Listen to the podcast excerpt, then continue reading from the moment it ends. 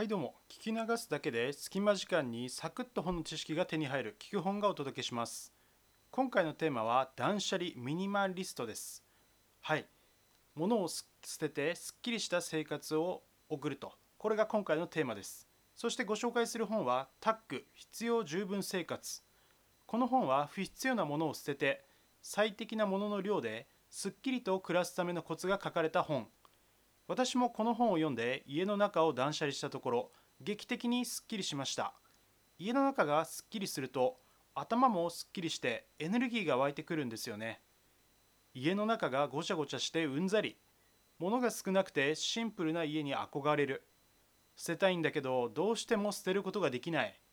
こうした方はぜひこの動画をご覧ください。今回はこの本必要十分生活に書かれているエッセンスをもとに我が家で実際に断捨離してみて良かったと思う。3つのものをご紹介します。それでは早速参りましょう。タック必要十分生活。この本必要十分生活はもともと Amazon の電子書籍として発売されました。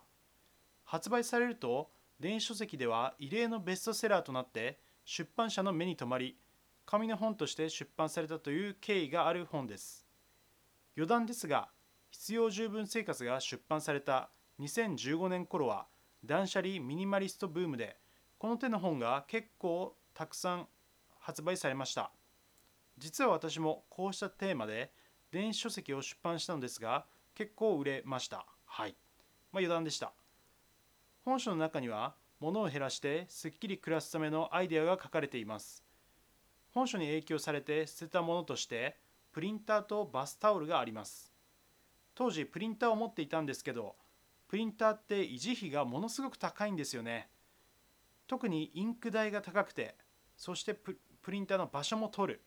買ってみたのはいいけど意外と使わなかった。ということもあり処分したところ生活に何の支障もありませんでした。どうしてもプリントアウトが必要な時はコンビニで1枚10円でコピーしています。カラーコピーも1枚50円でできるのでその方が自分でプリンターを持つよりも全然ランニングコストが安くて済みます。バスタオルは乾きづらくて大きすぎて場所を取るんですよね。1人が体を拭くのであればスポーツタオルサイズで十分です。この本を読んでからバスタオルをいいタイミングで処分して全部同じ白いスポーツタオル速乾性よく乾いて防臭性のもの匂いづらいものこれに変えました。物を手放すことでよりすっきりと少ないスペースで暮らすことができ満足しています。さてここからは本書に載ってはいませんが我が家で減らして良かったものをご紹介します。最初にマット3点セットです。具体的にはトイレマット玄関マットお風呂マットです。順番に解説します。トイレマットはトイレに引いてあるあれですね。落ち着いてトイレマットの役割を考えてみたところトイレの床が濡れるのを防ぐということがあると思うのですが我が家は妻と2人暮らしで座ってしてるので濡れません。なので必要なし。冬足元が暖かいというメリットがあるかもしれませんがこれもスリッパを履けば OK なのでやはり必要なしです。トイレマット。おしゃれだからって引きたい方が中にはいるかもしれませんがおしゃれですかね？まあ我が家は別に来客がほとんど来ないのでおしゃれにこだわりません。おしゃれよりも生活しやすさ快適性を重視しています。次に玄関マット。玄関に引くマットですよね。玄関マットの役割は砂やホコリを家に持ち込まないようにすることがメインだと思いますがこれもそこまで必要性を感じなかったので最初から持っていません。夏サンダルを履いて外出した時は足元がほこりっぽくなるので帰ってきたらすぐにお風呂場で足を洗うようにしています。こうやって工夫すれば特に必要ないかなって思います。お風呂マットはお風呂から上がった時のマットです。これはないと足元が濡れてしまうので必要は必要な気がします。我が家では昼間に使った手拭きタオルなどを引くことで対応しています。こんな感じで一つのものを複数の用途で使うと家のアイテムの数を減らすことができすっきり暮らせます。このマットこれを減らすと掃除がすごく楽になるんです。我が家ではクイックルワイパーとダイソンのハンディ掃除機を使っているのですが掃除のたびにマットを上に上げる必要がないのがメリット。5分あれば簡単な床掃除は完了するので毎日隙間時間に掃除しておりいつもピカピカです。マットがないと掃除がしやすい。はい。減らしてよかったもの2つ目がお風呂3点セット。具体的には風呂蓋風呂桶風呂椅子です。風呂蓋の役割は風呂に張ったお湯の水蒸気を抑えることや保温ですよね。我が家ではお風呂にお湯をためたらすぐ入ることで風呂蓋がなくてもいいようにしています。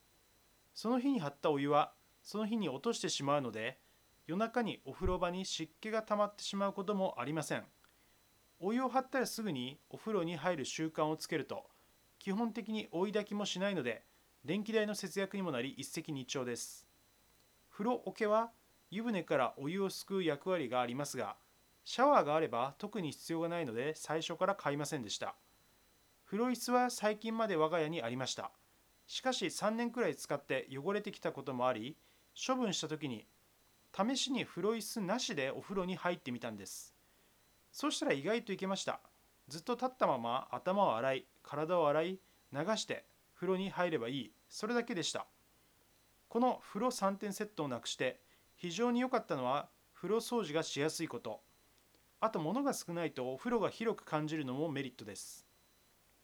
最後にご紹介するなくして良かったものは冷蔵庫3点セットです。具体的にはポン酢ドレッシング焼肉のタレ。こういう調味料系ってどんどん増えて冷蔵庫の中が狭くなってしまうんですよね。しかも全部使い切るのが大変だったりしませんか？そこで我が家ではこれらの調味料を自分で作るようにしました。ポン酢は酢醤油果汁柚子やかぼすですね。これを同量入れれば完成。気持ちはお酢が多めで OK です。市販のポン酢より濃くて香りも立って本当に美味しいですよ。ドレッシングはオリーブオイルと酢と塩で基本のドレッシングが完成します。ここにごま油と醤油を加えれば中華風ドレッシングができたり時には柚子胡椒を入れたりマヨネーズを入れたりして自分好みにアレンジすることができます。焼肉のタレは醤油と日本酒砂糖とごまでもう焼肉屋さんのあのまんまのタレを作ることができます。こうやって家にある調味料でタレやドレッシングは実は作れちゃうんですよね。冷蔵庫の中に似たような調味料の瓶がたくさんあってごちゃごちゃ。こんな状況を避けることができますよ。他にも処分して良かったものはたくさんあるのですが一番分かりやすいところを厳選してご紹介させていただきました。はいおさらいすると処分すると家がすっきりするもの。1マット3点セット。トイレマット玄関マットお風呂マット。2お風呂場3点セット。風呂蓋風呂桶風呂椅子。3冷蔵庫3点セット。ポン酢ドレッシング焼肉のタレ。以上です。家の中がすっきりすると頭の中もすっきりとしてエネルギーが湧いて前向きになることができますよ。物を手放すことで新しい運気やいい運気ですね。いい運気やチャンスが舞い込んできます。ぜひこの動画をきっかけに家の中の大掃除断捨離をしてみてくださいね。